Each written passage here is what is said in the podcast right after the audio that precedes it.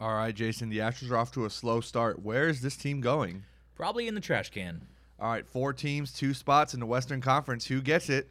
Do not sleep on those Spurs. All right, will will we see a college football season following the Big Ten and Pac-12 opting out? Uh, I think only if you're in the dirty South. And teams are in training camp in the NFL now. Are they in a bubble? Find out all this and more right here on the Right On Sports Podcast. This is the Right On Sports Podcast with Jason Casera and Gabe Myers, your best source for local sports talk. The Right On crew will be highlighting all your favorite local teams and everything else the world of sports has to offer from right here in the Coastal Bend.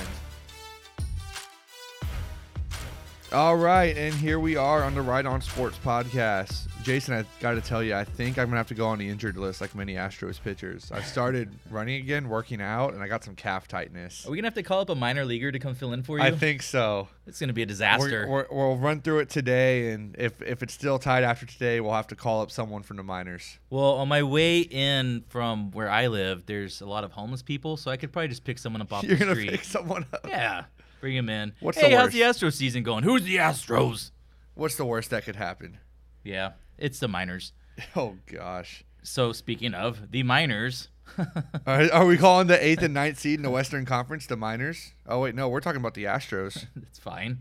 Um, yeah, the miners. Half the team right now, it feels The like pitching staff. minor leaguers. It's terrible, man. Pretty much the entire pitching staff, besides Greinke, McCullers, and uh, Pressly. Although Pressly's kind of been pitching like a minor leaguer. Yeah, he probably needs to come down here, man. It's terrible and it's tragic and it's frustrating. And it, it's okay. We lost Osuna, so he's not coming back. He's gone. Just he's gone into the mist.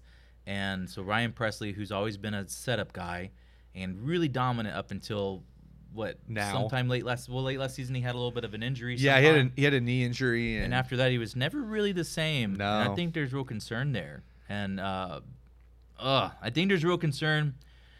Okay, right now, what was it? The Astros are 7-Eleven. Is that what we agreed on? They're 7-Eleven. Are you gonna get a Slurpee? they they are not good right now. They're- they are not good. I will. Get They're the hanging about record. with the Rangers and the Mariners right now. The Mariners, We- who are in a full rebuild, Hey, we're seven and ten. We're seven and ten. We're So- we're a game ahead of the Mariners and a half game ahead of the Angels. and a half game back of the Rangers. The Rangers, who we like to make fun of, Yes, But but we should- can't right now. we're gonna be eating crow, man. Especially if the Rangers take that second spot. Wow. So the A's, we just finished up getting our asses kicked by the A's. Yeah, uh, over that was- with the weekend. Yeah, it was the weekend. yeah. It, it it's all running together now. It really is because because now you get another uh, Bay Area team who's play, playing in Houston, but the Giants won in extras against the Astros last night. Um, My boy Blake Taylor let me down for the first time. and my boy yesterday. Paredes continues to let me down. No, But Paredes has pitched well. He just got a kind of like an unearned run in a sense, I think, right? Yeah. When he came in, like he, Yeah. he he inherited a runner or He- something like that. No, so Paredes he um he came in, he pitched really well, and then there was um Correa misplayed a ground ball, and a lefty was coming up, and they brought Taylor in for the lefty lefty matchup. Taylor walked him, and then Hunter Pence, who had two hits all season, Oh my boy! and I love Hunter Pence, I do but he's been horrible this year, and he hits a he hits a home run, which of course he does. It's like Albert Pujols; he had been horrible Yeah. all year, and then he hits a grand slam against the Astros. Uh, so, fun fact about Albert Pujols: he has 18 grand slams in his career. 19 of them are against the Astros. I love that. uh, that is that is a fact. I've double checked it.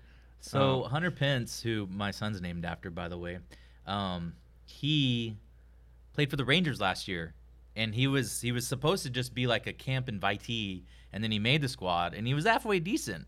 But then the he Giants, not been halfway decent out of nowhere, yeah, the Giants, who he thought he was going to retire, the Giants were like, "No, bring your scooter back to San Francisco. We like it," and they re-signed this guy, and he's actually starting on the team for the most part. Yeah, he's a so he had two hits entering yesterday's game. He did not start yesterday, but he had two hits Kind of yesterday.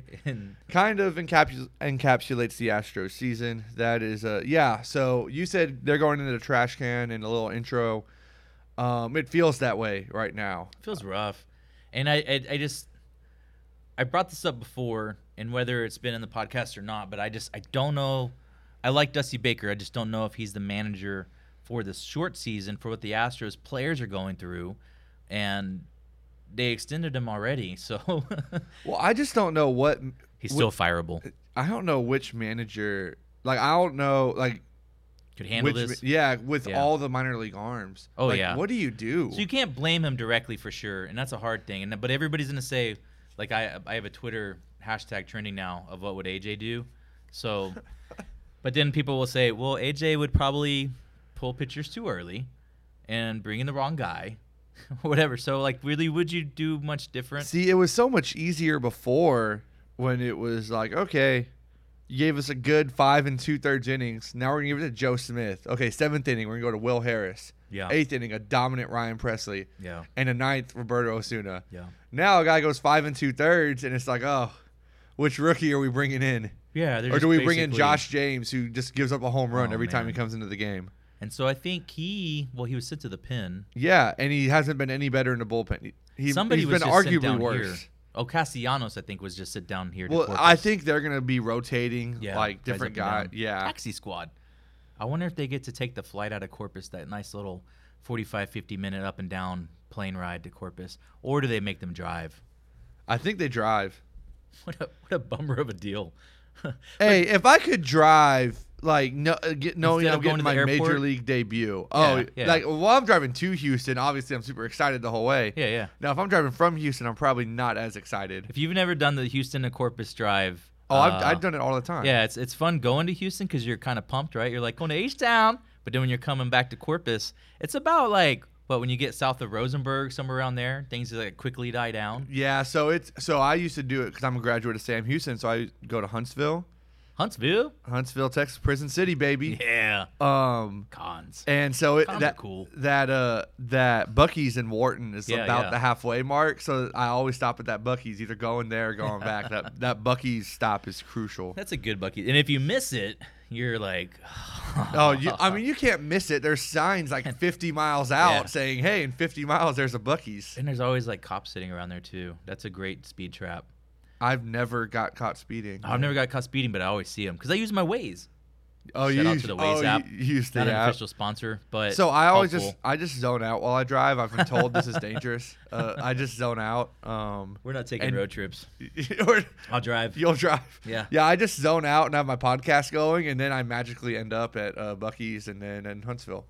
So the Cintron suspension. Oh my 20 games. Now, when Joe Kelly got suspended, the big clamoring, and the whining was that's like uh 22% of the season or whatever it was, you Right. know, and, in the real season. No one's complaining about that with Alex Cintron. And maybe because he kind of deserved it. But 20 Yeah. games is pretty harsh, man. I mean, that's a third of the year, but it's I get it because as a you're a as a coach, no, yeah, he was. But and it's also just like as a coach, as far as we know. your uh your expectate like you should have higher expectations of a coach. Like Yeah. shouldn't be talking to a player, screaming at a player from the dugout. Um, so I'm fine with it. Uh, inciting a brawl in this year In Oakland. in Oakland. Um, shout out to Dustin Garneau though for uh, yeah. keeping Cintron from feet, probably you know getting murdered by Ramon Laureano. Yeah. Uh, that wouldn't have been pretty. Well, and so this is where I go back though about Dusty Baker and, and questionable leadership is that this didn't happen under AJ. Of course, something else did. However, um, this isn't the first time we've had managers yelling at players from the dugout or coaches when it was literally the manager of the team yelling at another guy. And of course, that guy is a d bag too. But it just you start to wonder like, are things out of control? You know, things may be a little Well, bit so out of control? Dusty was brought in to be a calming like influence. yeah, and I don't know if he's being calm. Yeah, it, like the team He's just seems school. the team seems very erratic. They seem erratic. There's- they there- seem on edge. There's no, yeah, there's no consistency, and I think that's why Altuve's not hitting. Mhm. Um, Springer, he's out right now, but it's why he hasn't been hitting. I think. Uh, Bregman's starting to get it going, but I think I think the team is just so on edge. There's no consistency there. It's a Um, different it- clubhouse. It's it's very erratic. Like Yeah. AJ, and I think AJ Hinch, he had such a great relationship with the players, and AJ Hinch was that calm hand. He has a psychology degree E- from Stanford. Even yeah, he's a very I mean- uh, not say Dusty isn't bright, but AJ Hinch is like a very bright guy, very knows how to handle people. just steady hand, and like him and George Springer had a great relationship. And I think part of George's struggles right now is because he was very close with AJ, Yeah. and now his guy's not there. yeah. Like like I think Hinch's best relationship with any player on the team was with George Springer. Mm. So I think that's why he's struggling right now. Um, and then of course he's hurt, so he can't even get the at bats to get out of the slump. And, he had started to pick it up right beforehand too. Because when you actually looked at, it, he has three homers and 12 RBIs. Even if that was right now, that's that's second on the team in homers and might lead the team in RBIs. like a week. So yeah, Um, but they're saying he might be back Friday. So when we have to answer the question, who's to blame for the poor start? I'm just gonna blame Jim Crane. Let's just go right to the top. He's CEO, for firing for firing AJ Hinch. Now, and he would have been suspended anyway, right? But now looking at things, it's like you know he'd still he there would be some kind of organizational touching that AJ would have, and you just feel that imprint. Um, you and I are on different pages on Luhnow. Is I think you because you've said that I, am you a, still, I'm a I'm a Luhnow you guy. wear the Jeff Luhnow shirt, you know, your fan club and all that yeah, stuff. I'm not. I'm the president of the I feel like he's the kind of guy that you just want to punch in the face and say thanks. well, he was the ar- he was the architect of our championship team, so I'm not going to hate on him too much. He's yeah. It's just it's very hard because whenever like this whole thing, when we say who's to blame for the poor start, you might actually look at the last two to three seasons and then all the build up of pressure to win for one because they were an awesome caliber team, but then they lost in the World Series in a deflating way, and then all the bullshit comes out, and then you have this huge long layoff. Um, so no consistency to really get together as a team or the chemistry yeah, and now you have a 78 year old manager. I, I don't know how old is Dusty, 80, he's up there. and he's trying to to kind of like be the glue for this team that feels like it's really pulling apart.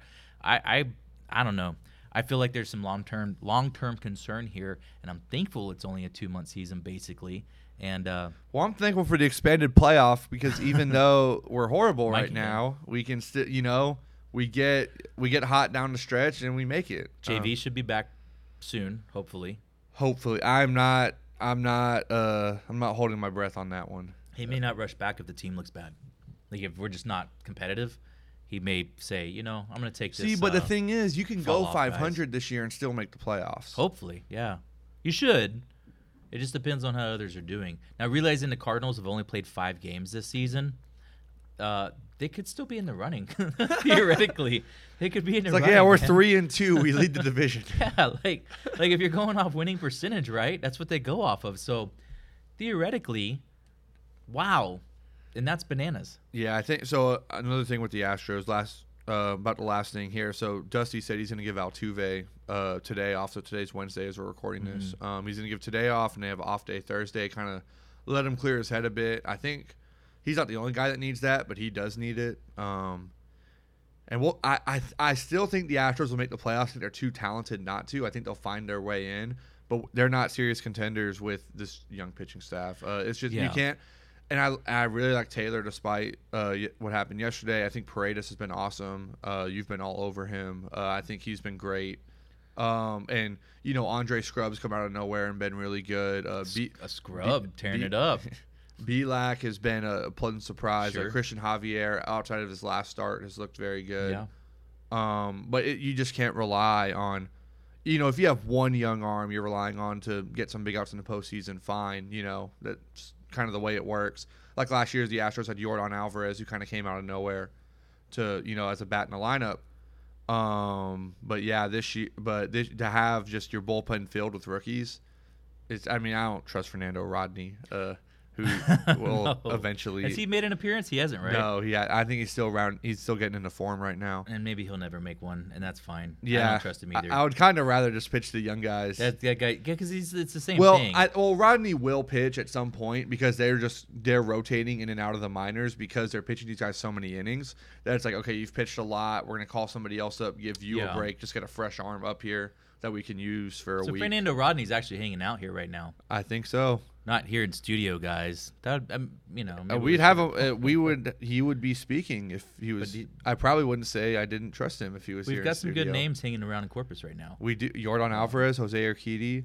Uh, so for updates on the Jordan Alvarez and Jose Urquidy, listen to our interview with Michael Coffin that will be dropping shortly after this podcast drops. Boom. So be on the lookout for that little plug, the voice of the hooks and CCISD football, Michael Coffin. But moving on now, we got the NBA baby. NBA. The NBA final game of the bubble is coming up. It's actually the bubble has actually worked. There's no COVID positive tests. Lou Will getting wings did not bring corona into the bubble, thankfully. Um, and here we are, the last game of the quote unquote regular season. Uh, four teams in the West going for two spots, Jason. We got the Spurs, the Suns, the Grizzlies, and the Portland Trailblazers, the new eight seed right now in the Western Conference. Is this surprising the Blazers are struggling? well? The What's missing? no, the Blazers have been great in the bubble.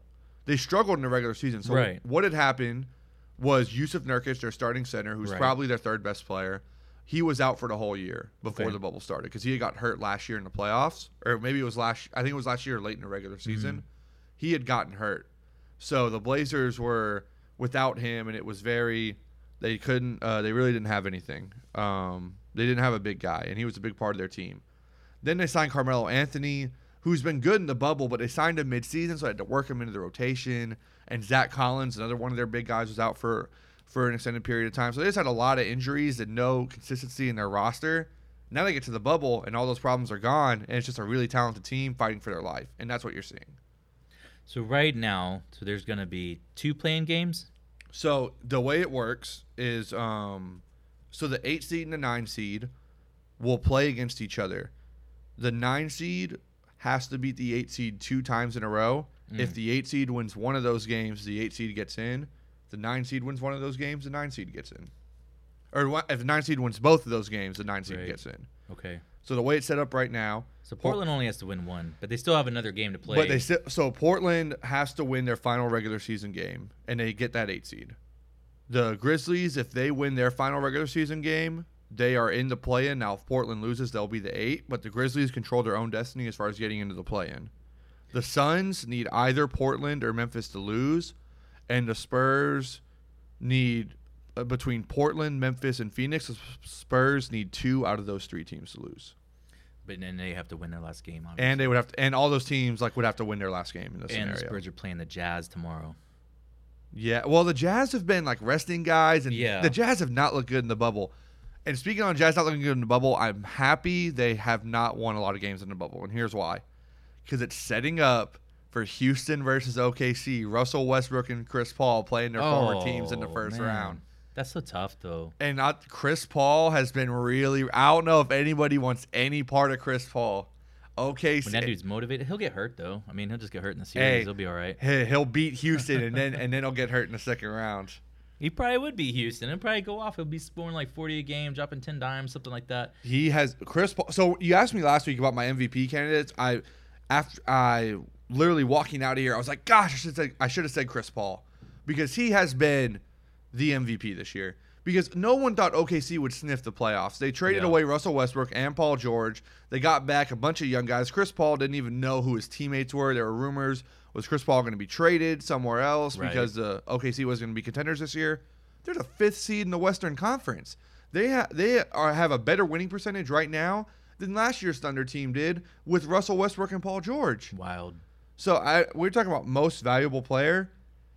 I think you have to, and he's not MVP finalist, which I think is absurd. And it's because of, it's become a statistical award, Yeah. and his stats are. I think he's averaging like 16 points, nine assists. His stats are not amazing, but when you watch when you watch the Thunder play, you can't. uh if you can't see the brilliance of Chris Paul, I just can't help you. Like uh, I, I have a joke, like I gauge your knowledge of basketball by how you judge Chris Paul. Hmm. Um, and Chris Paul is just awesome. Uh, so I am, uh, yeah, he's my kind of dark horse MVP, and I'm really looking forward. I hope nothing ruins it this last game or so of the season. I want that Rockets Thunder first round series. I really, really do. And not to throw it off into some crazy uh, dimension here, but did you agree with the did you agree with the Chris Paul and Westbrook trade? Uh, agree how? Like, did you think it was a good trade? Like a good Um, idea for Houston. So I thought uh, it seemed a little, uh, you know, hail mary from a from Houston's standpoint. Very for me. reactionary. Yeah, I, it's it felt like because it wasn't a Daryl Morey move because Daryl Morey is like you know three point shooters. Yeah. and uh, Chris Paul or not Chris Paul, uh, Russell Westbrook is not. Right. Um, Chris Paul's. I mean, I, I wouldn't say he is a three point shooter, but but, he, he's a he he's he's a he's a good three point shooter. He just doesn't take him in volume. yeah, Uh, and he's a point guard, so he's not like a spot up guy. The true way point guard. He, yeah, he's not a spot up guy the way like Eric Gordon or PJ Tucker, like Mm-hmm. some of these other guys are. Um, now what the Rockets have done with West, Westbrook since getting him, I'm very curious to see how their style works in the playoffs with no center and just letting him have he has carte blanche just to do whatever he So wants. I'm very curious to see what they look like in the postseason. Mhm. Um, I think it was smart because Westbrook with Clint Capela in there, it just didn't. The Rockets are better just without Clint Capela and with Westbrook than with both of them together. Mm-hmm. Um, it's it felt like a sw- it felt like a hail mary pass for the Rockets for me.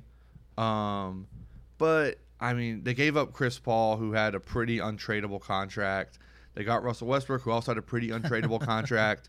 I mean, they gave up some draft picks, but if Westbrook and James Harden are on Got your team, slightly younger. Y- Yeah, but also it's if Westbrook and James Harden are on your team, like they gave up first round picks, but with those two, you're gonna be picking like at the end of the first round anyway. Sure, yeah. So you're not. they weren't valuable picks. Yeah, so I mean, like OKC maybe finds a diamond in the rough, but it's not like that pick's gonna be like a top five pick and they're getting Yeah. you know someone spectacular. Like if they find someone good in the draft, it's because OKC did their homework and you know the scouting department did well and found somebody. Which I Um, gotta say, they they they do quite often. No, they do. They do a good job. they find some Um, gems, man. But I for Houston, I didn't. It felt very weird to me the that trade when it happened, and it's still. I understand. Like I like the. I am intrigued with the Rockets. I'm I'm really looking Yeah. forward to seeing them in a play. I still think they're not a. So here's the thing. I think the Rockets give a lot of teams problems, except my championship pick, the Clippers. I think the Clippers, ma- because of all those perimeter defenders, they match up really well with the Rockets. And I think it's uh, the Rockets have to hope the Clippers get upset before the conference finals. And I think Kawhi's such a wild card. I mean, that guy's that guy. I mean, he's not a so wild card. He's just I really, just feel really like yeah, he can be so dominant. But if he if he's off at all, I mean, you can overcome him. I feel like, but it's gonna take the other parts of the Clippers not working well. You know, like it's, it's he's not gonna win it all on his own back. He still has to have some. but the. Clippers have. I mean, they got Paul But they have their George, Lou. Lou Williams is 20 points a game. Yeah. Montrezl Harrell's back in the bubble. He's 17 points a game. You know, Marcus Morris is a very, very good player. JaMychal Green has been good in the bubble, surprisingly. Ivica Zubac, their foreign center, he's you know played really, really well in the bubble. Uh, Patrick Beverley's, you know, he's just a you know, he's a fighter. You know, and him and Westbrook have some beef going on there uh, for years. uh, Yeah, but yeah, it's Uh, I like the Rockets. I just don't like them against the Clippers. Um, but I'm very. I want to that Houston OKC matchup. This is like when the bubble started. I was like, this is the first round matchup I want. I want Houston to stay to four. I want OKC to move up to the five, and I want them to play each other. Um, and it's it. If both teams can win their final game, it's going to work out that way. So I'm, re- or if Utah just loses their final game, it'll work out that way. Well, so right now, you would definitively have the Clippers and the Mavs in the first round, right? Yeah, Um, that's two done. And seven, and then so the Nuggets and the Jazz, Hopefully, hopefully. if Yeah, yeah. Well, that'd be Well, the Nuggets too. are locked into the three. Those, so then one, two, and Rocky one, two, three, and four are pretty much locked. Yeah. Um, five and six, and then set and then seven. The Mavs are locked into seven. You know, eight, nine for the play in. We're gonna figure that out uh, tomorrow, There's a Thursday. big drop off there. Not a big drop off in talent. It's just well, Port. So consistency. so Portland was because of the injuries throughout the year. They are Mhm. not like an they are not an eight seed. So that's what makes them scary for the Lakers is that Portland is like not a typical eight seed, but Yeah. now they're in that eight seed and they're highly motivated as an eight seed. And Damian Lillard is playing out of his Oh, what a right dream now. that would be, especially for me, man. I can't say I'm not a LeBron hater, but I'd be okay. I'd be okay with a uh, Portland upset over the Lakers. I'd oh, be I'd okay with that. I'd be okay with it too. Actually, Uh, with any eight over that one seed Laker team, I would be okay with it. well, Portland's the only one that has a shot in my It'd just be funny. It would be fun. Port, Portland's the only one, the only eight seed. The, they're the only one of those teams that have the shot. Because I love the Spurs. I actually love watching the Spurs. They're young guys right now. Like this is the first time all year, like in the like in the bubble right now. This is the first time all year the Spurs have been fun to watch for me. But they they're not talented enough to beat the to beat the Lakers. Phoenix, they got some nice young players, but they're again like they don't have. They have two. They have DeAndre Ayton and Devin Booker, two really good young players, and just you know a bunch of average guys after that. That's not enough to beat you know LeBron and Anthony Davis. Memphis, it's a great story with Ja Morant, but they just don't have enough talent on that team. Portland, I'm not saying they'll beat the Lakers, but I think Portland can push the Lakers.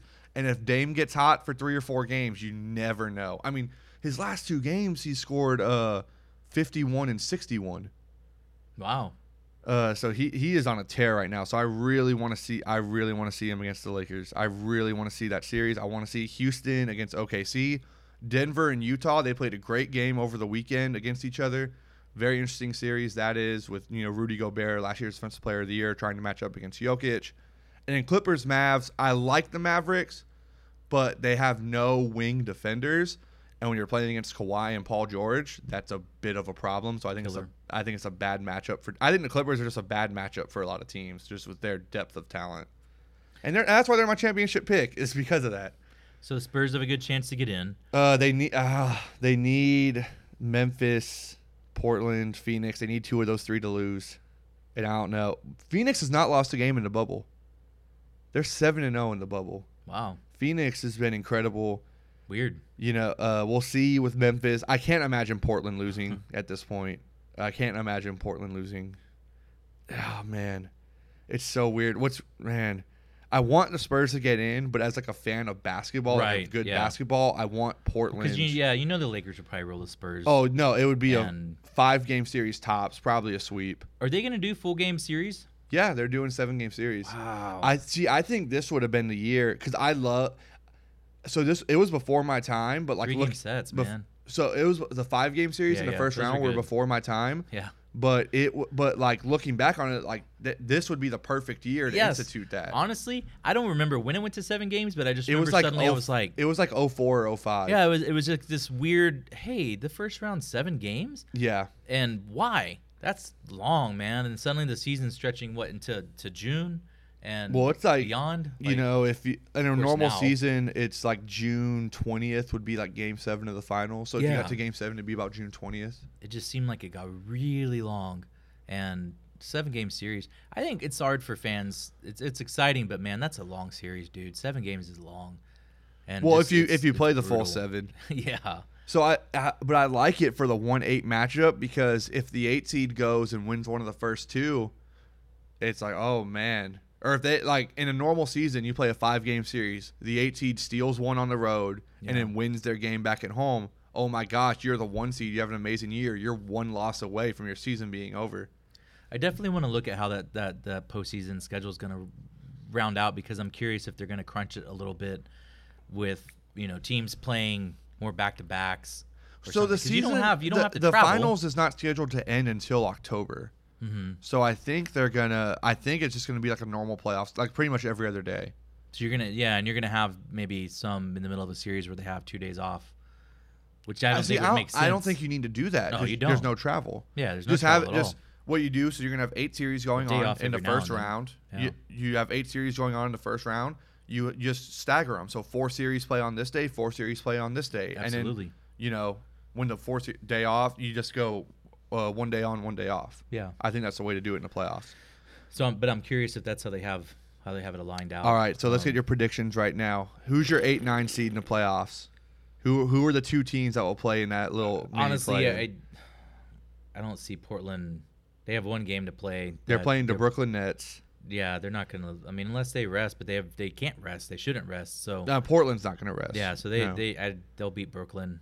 Um, beyond that, I don't know who's Memphis played in their last game. They lost two. in a row Memphis is playing Milwaukee, but Milwaukee's Probably you know, resting. They're, might be resting guys. So that'll be a little bit of a crapshoot still. Um, But see, and but Memphis still just hasn't been very. They just haven't been very. And they lost Yeah. Jaren Jackson Jr., who's their second best player. Suns have been hot. Suns played Dallas, who might be Eight resting nine would guys. be really fun if it was Portland and the Suns. Oh, that would be a fun. That'd be fun. That Just would be fun. Yeah, and As a fan of basketball, I think that's what I'm rooting for. Now, as a Spurs fan, I'm rooting for the Spurs to get there. But as a fan of basketball, I'm rooting for Memphis to lose and the Suns to win. I think with just the scenarios laid out, I think uh, yeah, it'll be hard for the Spurs to get in there. Uh, I think, like you said, as a fan of basketball, I want it to be Portland, man. I really want it to be Portland. So if it's Portland Phoenix, I think Portland probably they probably win both games. I, I'm so Portland. they only have to win they- one they game, right? one. Yeah, It's hard so- for me to see Portland losing two in a row. yeah, It's hard for me to see them losing two in a row. So I, I think I'm with you, Portland and Phoenix. So s- I'm I'm gonna man. I'm gonna say Memphis loses. Uh, they just have not been. I feel bad for Memphis because they were so like they had such a surprisingly good season. Then the bubble started and no longer. But I think that wraps up our our NBA talk. We're gonna take a NBA talk. we're gonna take a short up. break and we're gonna Put talk some the football. It's Football. August. We're gonna talk some football after the break. Give Is you it a back? message. Is it not back? Who's we'll to say? see. Who is to say? We'll be back with after this message from Right On. I'd like to take this minute to talk about RightOnCorpus.com. Right On Corpus is a lifestyle media company that creates fun in our city by promoting experiences that you guys will love.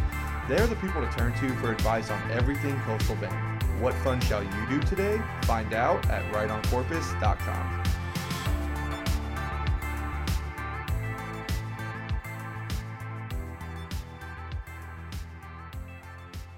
And now on the Right on Sports Podcast, we have the voice of the Hooks and CCISD football, Michael Coffin. All right, Michael, thank you for coming on the show. That's my pleasure. All right, so I first want to start off. You're over there with the Hooks right now. Big question for all of us Astros fans: How are Yordan Alvarez and Jose Urquidy looking? Well, we've seen a lot more of Yordan Alvarez than, than Jose Urquidy. Uh, I've talked to Jose a little bit, and he's in uh, he's in great spirits, and he's been tossing and running in the mornings. I had not seen him on the mound in like a live BP setting, uh, but he has thrown some bullpens out there. But uh, Yordan looks looks well, with the caveat that you know we really haven't seen him run the bases yet. Uh, he's play he played in two inter squad games over the weekend, had a couple of doubles, a home run, and and you can tell the bat is there. Uh, he did some some running around, some sprints uh, prior to the scrimmage, but just essentially hit. And even if he hit a double, he didn't run. So they're still being very cautious with his knees. And uh, from the things that I'm hearing from from Houston, uh, from some media reports, I think it was on the ESPN broadcast last night. They still want kind of 20 to 30 more at bats out of out of Yordan. Uh, the Astros will have an inter squad here at the ballpark uh, today, which is Tuesday. So Yordan will will probably get at least seven plate appearances this afternoon to to help him on that path. All right. So, uh, so with Yordan, was it the knees the entire time, or was it something else? I'm not sure if you're at liberty to discuss or. Yeah, I, it's it's as far as I know, it's it's been the knees. I've not heard anything contrary to that. Um, okay. But uh, you know that's that's something that's obviously n- nagged him at the end of last year, and it led into into spring training. His action was limited, uh, and so I, I think that they're the you know given all these injuries that that have happened you know you have a, a three month layoff then a three week ramp up essentially to the season and i just think the astros are being very very cautious because they need yordan when it matters most and i understand they're struggling right now and it's a short season uh, but but you have to make sure that you know all your eggs are in the basket so to speak when it when it gets to be playoff time so, like you mentioned, there have been a lot of injuries with this quick restart. You know, they had like a two or three week ramp up period. Um, how are the pitchers looking down there? Just you know, there's been a lot of injuries. You know, up in Houston, there's been a lot right. of guys from Corpus getting called up. Yeah. Kind of how have they been looking? What's the spirit just around the pitching staff, knowing that you know at any moment they're getting called up to Houston to pitch tomorrow? I, I, I think for that reason they're really stoked. You know, uh, because you know obviously here at Double A you're already at the precipice, so to speak, of the big leagues, but even more so here. Uh, because these are literally, you know, the top 30 guys that could go up to the big leagues at any moment. Uh, and, and so to, to answer your question, how it's how it's affected the pitchers here, I think it's really on an individual basis, given what these guys were able to do during the shutdown. You know, you have guys like uh, Luis Garcia, who's out of Venezuela and a talented right-handed pitcher. This guy struck out 14 per nine last year, uh, had some tremendous velo added uh, in 2019, and is and is a big-time prospect for the Astros on the hill and he's from Venezuela. The border was shut down. He could not get back home when when spring training uh, was postponed or was canceled, and so he literally had to stay at the Astros team hotel in West Palm Beach, Florida. And the only way he was able to work out and throw was on the roof of the parking garage. Oh, so wow. it's really tough to, to give a blanket answer for that because it just depends on guys' circumstances and what they were able to do. Uh, but you know, given all the precautions the Astros have taken on the prospect side of things, I'm you know I think it's I'm fairly confident to say that once these guys get the call up, they're going to be ready to pitch some innings for sure. And so speaking of like what guys are able to do, what about a guy like Brad Peacock who had, you know, who was on the injured list, who was supposed to factor into a big part of the bullpen, maybe even start at the back end of the rotation this year for the Astros. What has he been able to do so far in Corpus? Well, it's been very cautious from from what I've seen out of out of Brad Peacock. He has not thrown a, a live BP session yet, um, and so I, I, would I would still think you're a few weeks away from from Brad for sure. And, and he's certainly a guy the Astros need.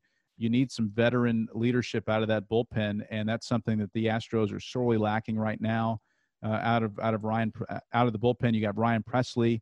Uh, obviously has a tremendous track record. And then of course Josh James, who just came down from the rotation and uh, he's been struggling a little bit. So the Astros need some need some uh, reinforcements, and, and, Peacock is one of those guys they would certainly look to. It seems like Austin Pruitt's going to be shut down for the season.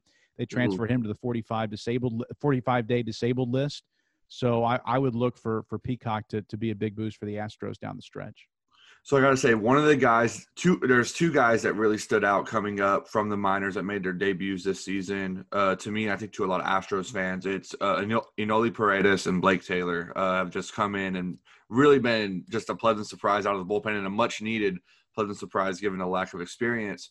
Is there anybody in Corpus right now that you look at and it's like, oh, that's a that's a major league arm right there? It's just a matter of time. Yeah, you know, I, we mentioned Luis Garcia. I think he's one of those guys. Uh, Brett Conine has been is, is fully stretched out right now, and and Conine has been pitching well. What uh, he had a, he had a starter, isn't he? He is a starter. He's an out. He yeah. had an outstanding year last year, uh, and he he went up three levels of the Astro system. Started out in low A, was a closer at Cal State Fullerton, and is a guy that just peppers the strike zone. He's got a fastball, slider, curveball, changeup. So he's a guy that could be put into that bullpen, especially in a long relief role if needed. Mm-hmm. Uh, we've seen Cionel Perez out here throw. The Cuban left-hander has been very good. He's got some nasty stuff, an electric fastball. So the, the Astros definitely have options. These are just young guys, and you know when it when it gets to be crunch time, when it gets to be when you get going down that stretch, you need some some experience, and and the Astros are hoping these young guys get that experience pretty quickly. Um, but now, not only are you the voice of the Hooks, but you also do quite a bit of high school football down here in the Coastal Bends. I do. I, I do. It's been a lot of fun for for many years. I've worked with uh, CCISD, and uh, we've been bringing uh, the game of the week uh, to to fans here in Corpus Christi. A lot of our broadcast uh, for, from Buc Stadium, and uh, and and given last year with the epic battles between Vets and Miller a lot of fun to watch. And I, you know, I hope that uh, that we can have a high school season this year. And, and I'm I'm really rooting for these guys to to to make it through 2020. Yeah, I'm you know I'm trying to be so optimistic with just sports happening with COVID. I want there to be high school football, and I'm happy you brought up you know vets and vets and Miller. So I have a hot take for the high assuming high school football happens this fall. I think a team out of that 15 4A district uh, with Kyle and Miller, and Port Lavaca. I think one of those three teams is going to make it to Jerry World for the state championship. If I'm being honest with you, I'm thinking Corpus Christi Miller. What am I? How awesome would that be? Oh, that'd be amazing. I got the. Ch- Have you ever gotten the chance to go to the games up at Jerry World? No, I've ne- I've not. And honestly, I'm embarrassed to admit I've never. I didn't even go. I've never been to a Texas stadium. I didn't go to the to the previous incarnation. Oh, so, and I'm a Cowboy fan. I just, oh, I just haven't. I just haven't made my way up there. Oh man, so uh, Jerry World is incredible. Uh, so I so I am not a Cowboys fan, but I will say Jerry World is absolutely incredible. And I got I went to the five to the four A, five A, and six A state championships last year, and it was a, oh it's a blast. If you can if you get the chance to make it up there, shout out to my friend Trey for getting me the tickets. Um, but if you ever get the chance to make it up there, it is incredible. I I absolutely recommend it. But I think Miller can get there this year. Yeah, I, I think so. You know, and, and they had they had the, the team last year, and uh, you know, I just I just love what those guys are doing over there, and really, you know, and, and, and Vets has had success, but it just seemed like the the Miller Bucks captured this city, and, and folks are really rooting for them, and uh, it's a frenzied atmosphere out there at the stadium when those guys are playing. So. Uh, but but back to back to the uh, the, the state championship uh, weekend. I I am glued to the TV yeah. and from the six man stuff. I just I love all that. It's it's it's a lot of fun and it's a great showcase for for the wonderful product that is Texas high school football for sure. Oh yeah, I remember last year it was the uh, 5A D1 state title game. It was Shadow Creek against um, Denton Ryan, and one of the plays went viral on social media because they ran. Do you remember that reverse they ran off the kickoff for the touchdown? I don't. I don't remember that. So it was like in the, it was in the first quarter of the 5A state title game, and De- Shadow Creek from Houston had just scored. So they're kicking off, and Denton Ryan runs this. They, you know, they catch it. They go to about the 10 yard line. They run this double reverse, and this guy's just streaking down the sideline for a touchdown, looking like he's running about a 4 3 40. That's crazy. And it's just like only in Texas. What's crazy? What's crazy about it? So you you kind of had to be at at the game to know this or paying close attention if you were watching on TV. But Ryan wanted to run that at the opening kickoff, so they won the toss and re- and they chose to receive. and Shadow Creek kicked the ball out of bounds, like not purposefully, just you know, kicker was nervous, I guess, and they kicked the ball out of bounds, and then Ryan said, "No, we want we want you to kick it off again." Um, but the execution didn't work the first, or they didn't they didn't get for what you it. wish for. Yeah, they didn't get to do it the first time, so they didn't, you know, it didn't work. But then after Shadow Creek scored, they ran it again and it worked. So it was, it was, uh, that was pretty. It's like wow, they they were so the coaches in practice were must have been so hell bent on running that reverse. well, I can see why now. Yeah, it, I mean, it worked out for them. Yeah. But no, so I so that district 15 4A with uh, Calallen, Port Lavaca, Miller, Beeville, Alice, and uh, Tuloso Midway. That's a monster of a district. So I mean, three top 10 teams in a state in that district. Uh, Beeville, who won nine games last year, not a top 10, but is in that district. Uh, I oh man, that is that that's a monster. But I think I think someone in that district is going to be able to make it to Jerry World. That is my like hot take coming into the year, and I'll tell you why it's because last year to, in the 4A state title game, Wimberley made it to the state championship. They lost to Pleasant Grove. Um, and Wimberley had played Rockport Fulton and beat them by one point. Rockport was a two point conversion away from winning that game and going on to the next round and potentially, you know, going all the way to Jerry World. And Rockport's a solid team, but I watched, you know, I watched Miller last year. I watched Calallen. I saw PL, uh, Port Lavaca last year. I think all three of those teams are better than Rockport. Yeah. Um, so I, I think you know you I think they can I think they can go all the way to Jerry World. That is so that that's my reasoning behind it. It's not just me, a hopeful, a hopeful well, I, Coastal Bend football fan. I can't wait to to give you a ring and congratulate you on your prediction for that. Oh man, yeah. Do you think uh do you think Justin Evans or Danaher will give me a give me a state title ring if that one comes true? Well, uh, you, you, might have to go and do some work. Well, you know, while as they're trying to get there, you know. But I'm I'm sure they'd be flattered, and and um, they would probably agree with you for that matter. Yeah, I, I Danaher is trying to get that state championship, the winningest coach in Texas. This is, right. I think, this is his best chance because in the past, you know, being in you know, you know, five A, being in five A or formerly four A before we went up to six A, um, you're going against these teams in San Antonio and Houston and Dallas, where the talent pool in those places is just so much bigger, bigger yeah. than it is. Like you have teams that have, you know, 20 D1 commits in a year, you know, right. like 10, 15 power five guys in a year. And now going down to 4A, you're not facing that same talent pool. And Calallen's battled with teams, you know, in 5A in the past.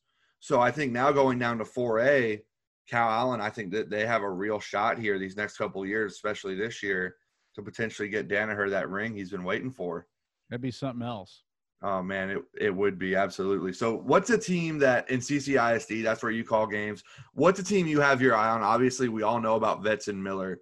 What's a team you have your eye on, or you're excited about coming here in the 2020 season? Well, you know the Moody Trojans. They, they uh, they're they're they're always one of those teams where I think if they can put some stuff together, and and for them it's all about depth, and they have some playmakers that can get the ball, and that's one of the clubs I'm I'm looking at. Uh, you know the Carroll Tigers hoping to rebound as well, and the King Mustangs under new leadership. So you know I think kind of around the the entire uh, school district, there's a lot of opportunity out there, and I think there's going to be some hard fought games for sure.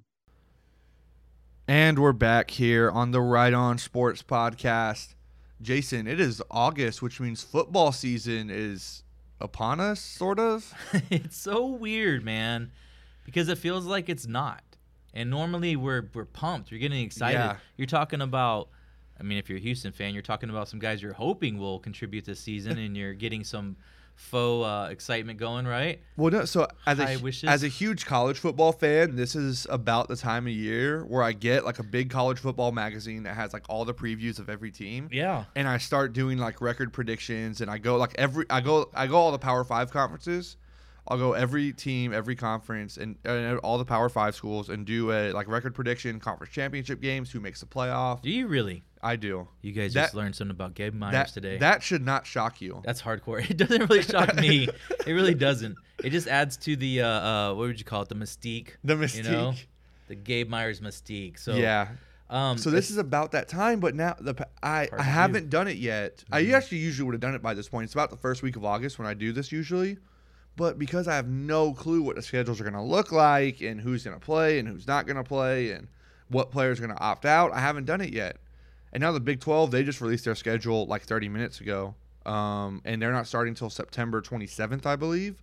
So it's I'm gonna wait. I think I'm gonna wait uh, wait another month or so before I uh, before I do my college football preview. I do Heisman Trophy winners and All American teams, and I'm a nerd. I have no life. Uh, well, and I'm reading that there's going to be 10 game conference only. yes, so that's what these conferences are moving to. So they're not going to have any non cons. No, so I tell you, in the SEC, you know who got screwed in the SEC?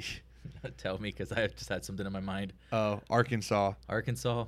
Arkan- so Arkansas is already like re- not a very good team. Uh, they're pretty bad.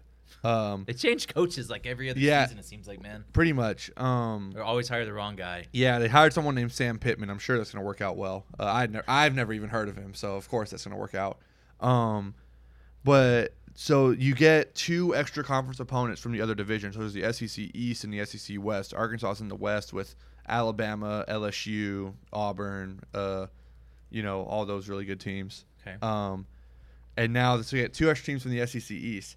Well, the two best teams in the SEC East are Georgia and Florida. And Florida's actually my pick to win the SEC this year. Wow. Guess who Arkansas got as their two extra opponents from the SEC East? Florida. Florida And Georgia? and Georgia. Wow. Uh, so someone in the scheduling Wow. committee really hates Arkansas. That's not surprising, man. No one likes Arkansas Yeah, because they have a stupid moniker. What, what is that? Pig Razorback. Pig Suey. it, they're the Razorbacks. It's the worst. It's the worst. You know, but it's Arkansas. So I digress. Um, but yeah, so it's uh, so Arkansas got screwed. But who the, I was thinking who got saved is those smaller schools that are usually like the warm up games for like these but, Power Five okay, teams. so that's the thing. You you say they got saved, but those schools' budgets, athletic budgets, Yeah. are funded by Alabama saying, "Hey, we'll play y'all and Yeah. give you millions of dollars just to come, come here, get, get, your ass kicked. yeah." It's no big deal, guys. We're gonna take a 76 nothing burner, and uh, you guys will be uh, better for it. You're, this is how you grow up to be a man, getting your ass whipped for Uh, money. Yeah. Okay. Yeah. Like, but I, I, but I mean, okay, so we're not gonna get to see that, and they always call those what do they call those like fluff matchups or whatever, Cupcake games. cupcake games. I mean, Yeah. we're not gonna have that, and it's good and bad, I guess, because you at least get to see your team actually look phenomenal for once, and you're like, whoa, they're so talented. Especially as a Texas fan, it's like you already you always have that one game. You're like, damn, the Longhorns look like they're back. And then some mid-level Well, here- team. here's the in and kicks problem. Here's the problem UT. with Texas under Tom Herman. The pro- so Tom Herman gets his team up to play the big games. Yeah. Like last year, and we didn't realize how good LSU was early in the season. Sure, but we played great game. LSU down Yeah. to the wire. Yeah. Um, that was a beat- winnable game. Yeah, they in the Sugar Bowl the year before they beat Georgia. You know, they Yeah. beat Oklahoma with Kyler Murray. They always play Oklahoma close, despite Oklahoma being a better team than them. Yeah. The problem is, is when we play Maryland and when we play Iowa Oh, State Man. and when we play TCU. Uh, so I'm a Texas football fan. Um, you should be able to roll those. but teams, yeah, so it's like you should be able to roll them. Especially Maryland, the Terrapins, Yeah, Terrapins. the terp, They're the a turtle. They're a turtle. They're named after a turtle. But yeah, so um, but with all these, uh, but Texas always struggles Yeah. with like the no-name teams. But when Oklahoma, when they're playing Oklahoma in a Red River rivalry, oh, they're ready to go. It's when Iowa State comes to town, when Kansas comes to town, that you know the performances are lackluster. I'm very curious to see what it looks like. Coaching like. the players, you know, and just not getting guys up for a game like that. That's incredible. And a- but I have a problem with that. That's I mean that's a real problem, and I don't know if that's just a Tom Herman problem. Is that just the kind of players that they attract, and they I don't know, and that sounds bad, but I just I think why don't these guys get up for these kind of games, and they easily could. Um, it's Maryland, man. So right now, something that I was reading too was that the Big Twelve title game, they have some flex for it because of UIL Texas State football oh, is it playing in Jerry World. So is there? uh, They there- don't want to interrupt that, and I'm thinking, how cool is that? Right, that Texas high school football is so strong and dominant that your college football championship game, your your conference game, might have to be moved, okay? Because we're not moving our high school game, so piss off. That's kind of awesome. Man, we'll see. I hope high school football championship games happen. uh, that's a I do whole. too. That's a whole other thing. So what I'm curious about, and I think these are some questions that are going to be answered in the next month or so. Yeah. But with only three Power Five conferences now, What are you doing with the playoff? Like, is the college football playoff still going to be a thing? I think they Is- could still do it without a doubt. so is the NCAA still going right? to? Yeah, well, you're only choosing that. four teams. Um, but Won't is the very- NCAA going to change that? Like, what are they? How representative of it is? I mean, honestly, come on. Uh, without the Big Ten, you might have one team. well, the Big Ten because Ohio State would have Yeah. been a was a title contender. I Otherwise, mean, there's never a Pac-12. the team. Pac-12 team hasn't been relevant No since USC Yeah. and Pete Carroll. Um, but I'm very curious to see how it. Uh, what is is there a playoff? Is does the NCAA sanction it? Does the SEC say screw it? We're doing our own playoff. Like, what is it going to look like this year? I think these are questions we'll see answered in the next month. You could even have a divorce from the NCAA by some of these conferences. They've been talking about that for years. And right now, the NCAA is doing the same thing that most of the leaders in America are.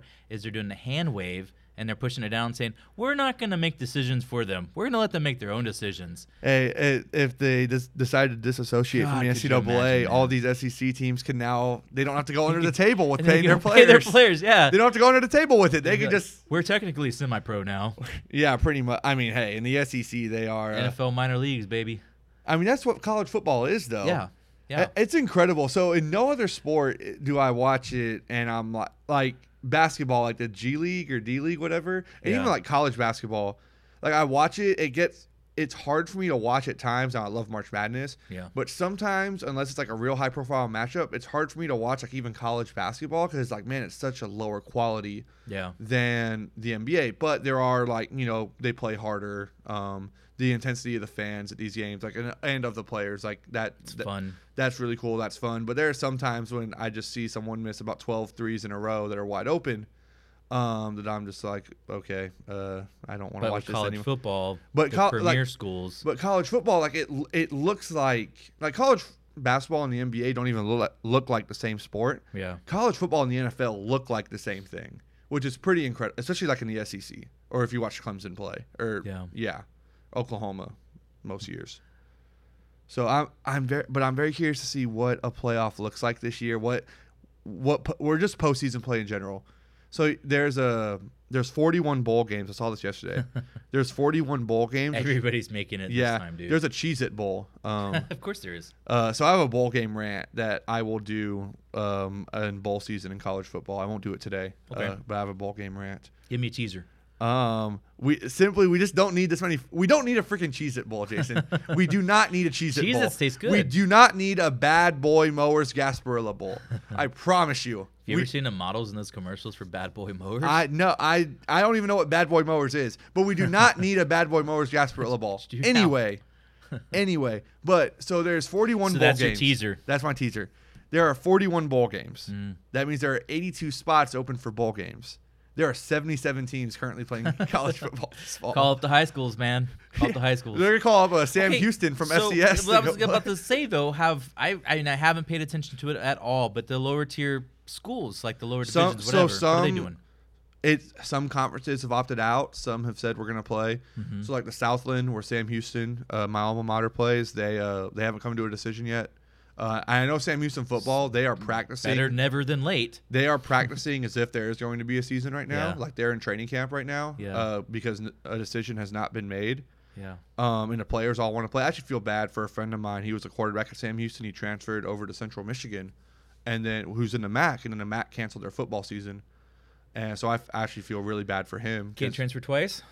so I wonder if the NCAA. These are questions. curious. you- Yeah.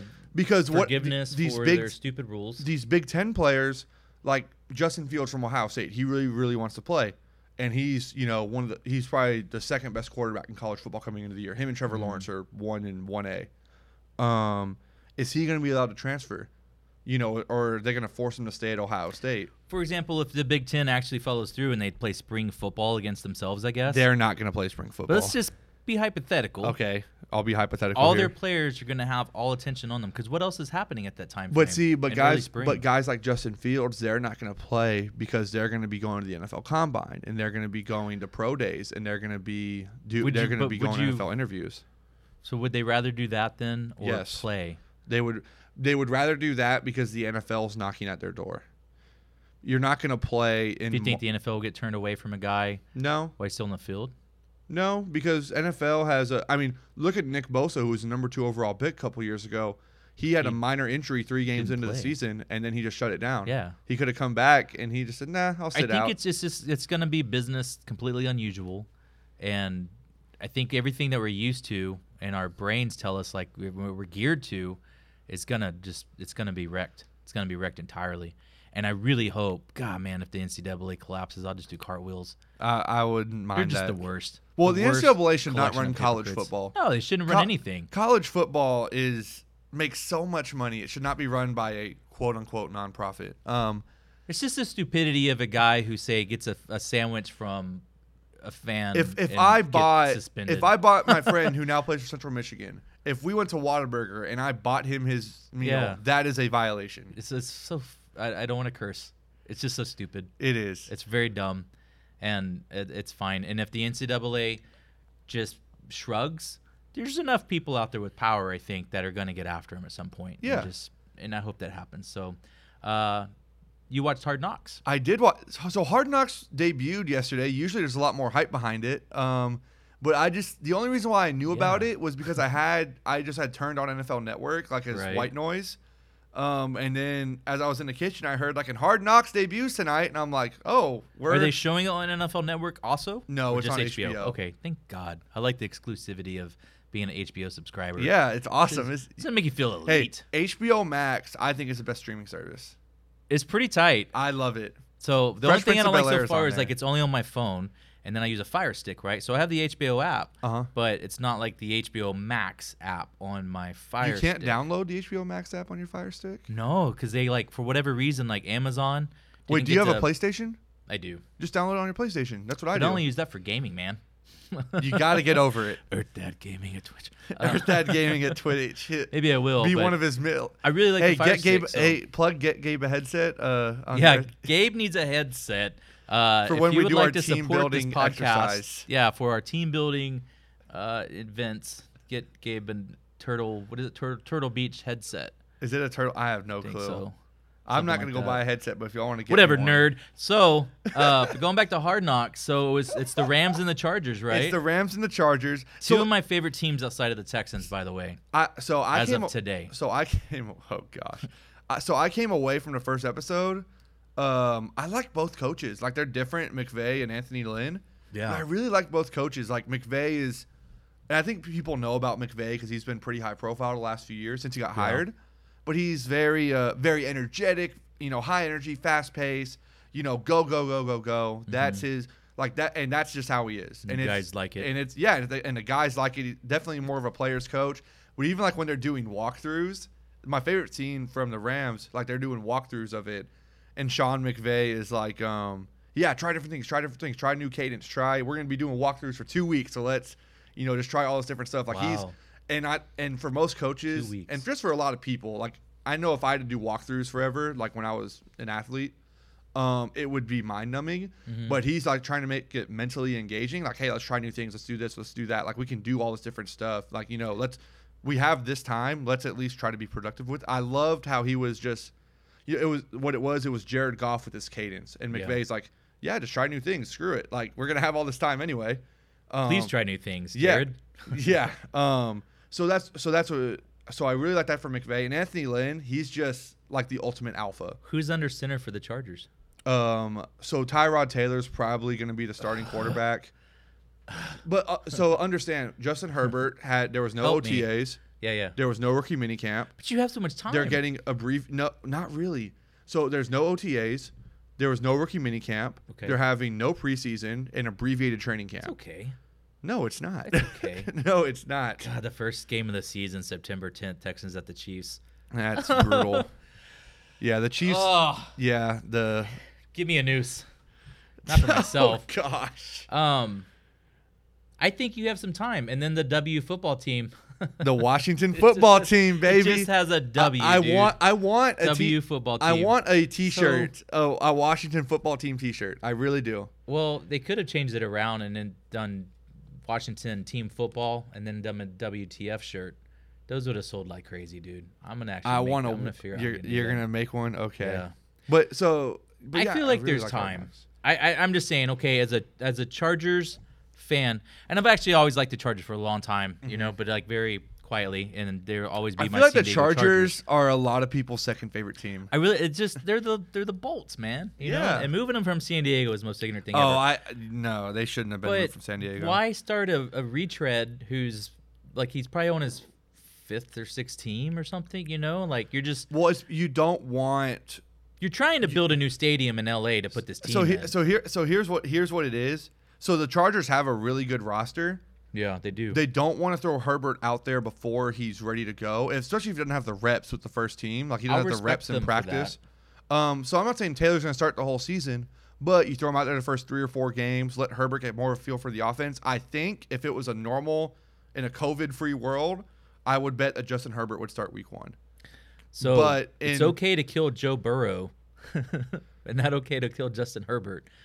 Well, I know two totally different. Well, the mentality Bengals, of an organization. the Bengals are the worst run organization. They, yeah. they they make the Browns look well run. um, yeah, so, That's so I, wild, I too. feel bad for Joe Burrow because he is going to get just destroyed this year. In his division, they have the Baltimore Ravens, who are my Super Bowl pick. I'll say that right now. The Pittsburgh Steelers, who have the best pass rush in football, and the Cleveland Browns, who have a top five defensive line in the NFL. The Cleveland Browns. Yeah, Wait, so, the Browns have a lot of talent. So you're picking them to get into the playoffs and make a run? The Browns? Yeah. Uh, no, but they, they're talented. I don't believe in Baker Mayfield.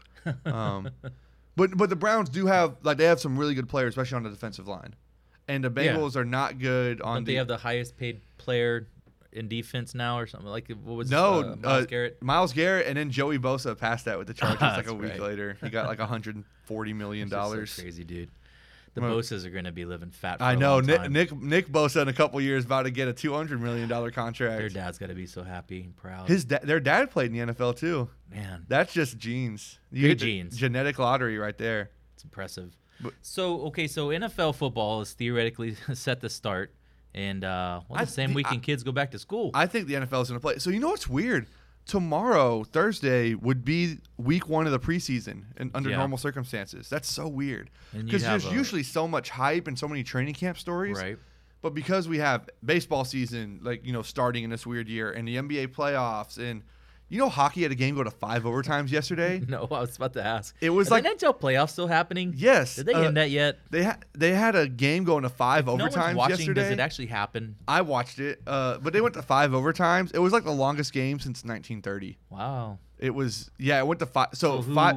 I I I just pull up NHL.com. I th- it was a Tampa Bay Lightning and the Columbus Blue Jackets. I think I I don't even remember. all about Tampa Bay Lightning, man. I don't even uh like I don't even know. Like I don't even fully remember who the teams were. But I was just so intrigued because it went to five overtimes. Gabe, there's a game going on right now. Yeah, I think they started at like 10 o'clock Boston this and. Carolina. I think they started at 10 o'clock this morning. Wow. That is uh and that's and that's the weird thing in the NBA thing too is like I think yesterday or the day before was like the Rockets tipped off at like 12:30 or 1 Yeah. or something and I thought just so strange, man. Can you believe I haven't been very productive lately? Me neither, man. And school's about to restart. I was signing up for more college classes yesterday that all fell, and I was just thinking, like, I'm not even gonna do this. I'm not even gonna be paying attention to this. You know, we're gonna have so many sports and other things going on in your life. I'm like, I'm just signing up for fun. You know, we'll see what happens. we'll see what happens. Yeah. But it, it is very weird that like tomorrow would be week one of the preseason, but we have none of these like big training camp storylines that we usually have. So is, NFL is, year. is the hard is Hard Knocks gonna be worth watching?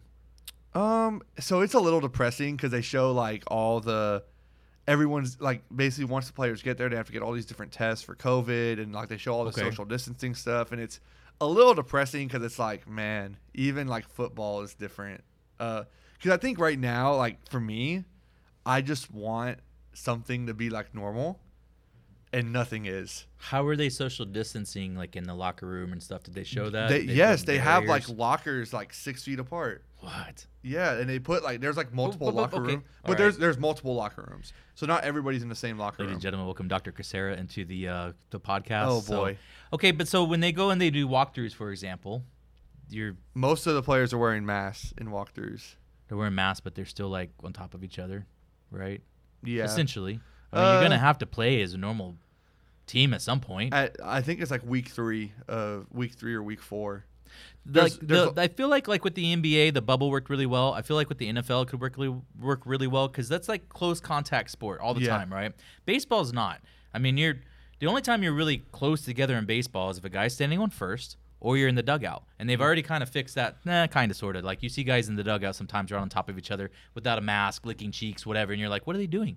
But football is one of these where I think a bubble would be very beneficial because that's a close contact sport, man.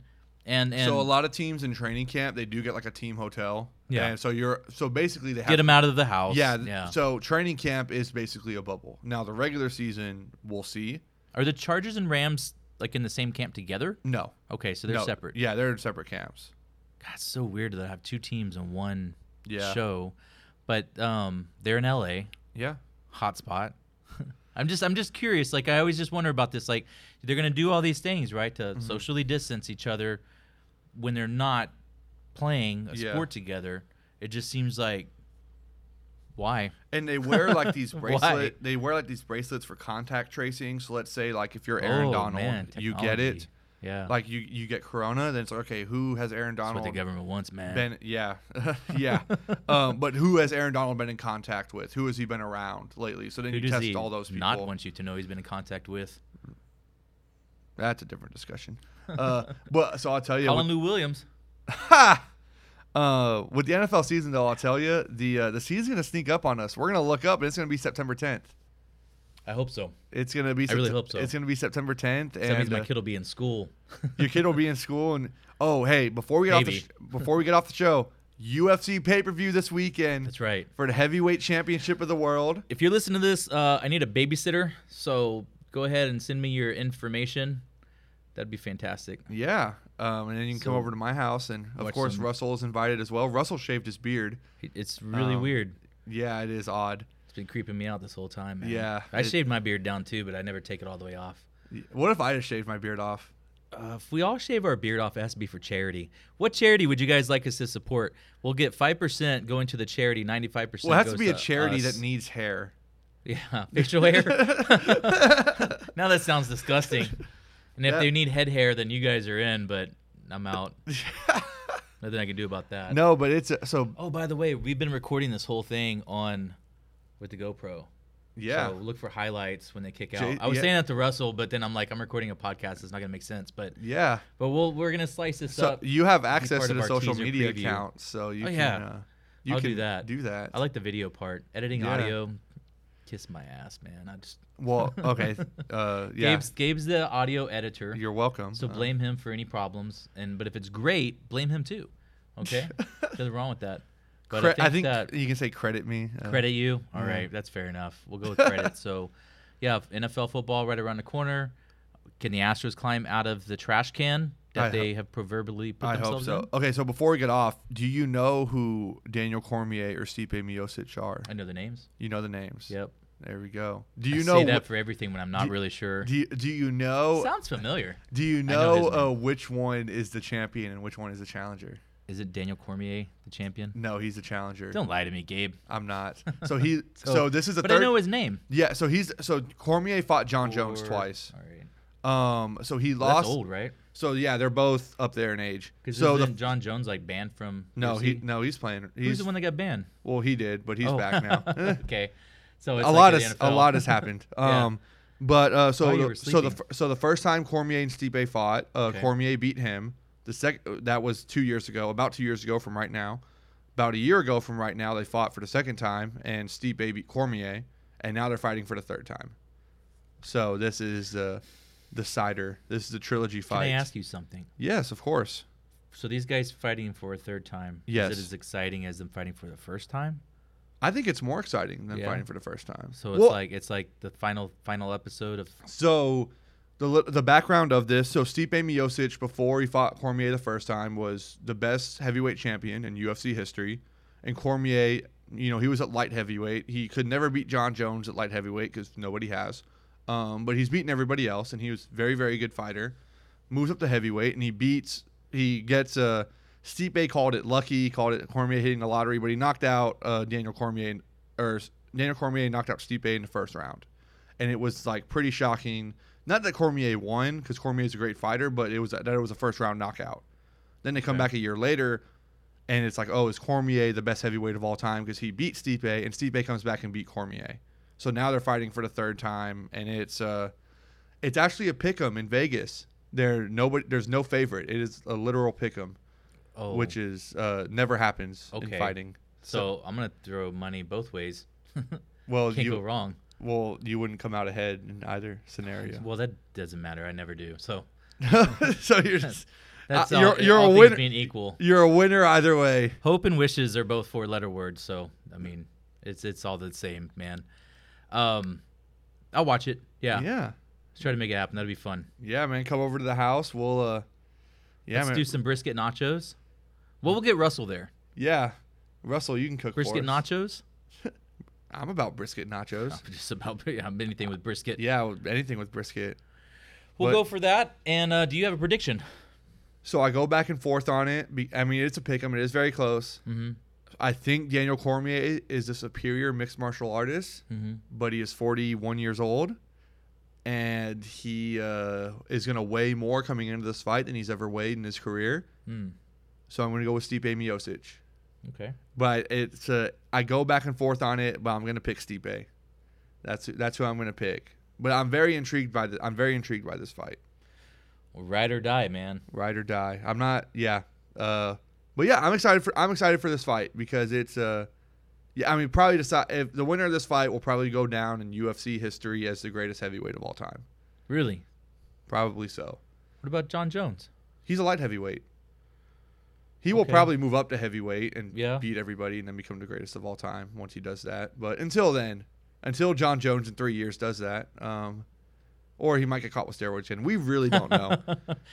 Jon Jones, Where are they fighting? Where's this fight at? uh, I believe in Vegas. Okay. Yes, it is. What in happened Vegas. to Fight Island?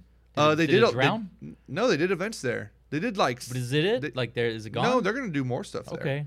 but they're fighting in Vegas. They're fighting. I like the idea of Fight Island, but just add some more elements to it. You know? They just need to put the like island. Survivor? They need, they need to put the octagon on the beach. Yeah. That's what they need to do. but they, they need to have that uh, the guy from Survivor like introducing people oh and gosh. make them go through some challenges to get there. That would be kind of bomb. I would I would probably watch. I'd be more likely to watch on a regular basis if we added some elements like that. All right. Well, I'll get you in touch with the UFC's uh, Please. marketing and promotional team, Oh, uh, God. and you can pitch your ideas to Dana White, your bald, him my your resume. bald-headed brother. That's exactly right. He's just a little bit more successful than I am in life. Slightly more. Uh, he's got about four hundred and fifty million dollars At least, At least. at least. I think he actually has more. I think he has like a billion dollars like net worth. He's, He's, probably sitting pretty fat. yeah, he's uh, doing very well for himself. Um, I should have got that job. Yes, and you still could. You I- still could. I want to be president of the UFC. Always reach for the stars, my man. All right. Well, I think that wraps us up for today. Always reach for the stars. Um, a nice motivational message at the end of the Right On Sports podcast. Brought to you by Ride On.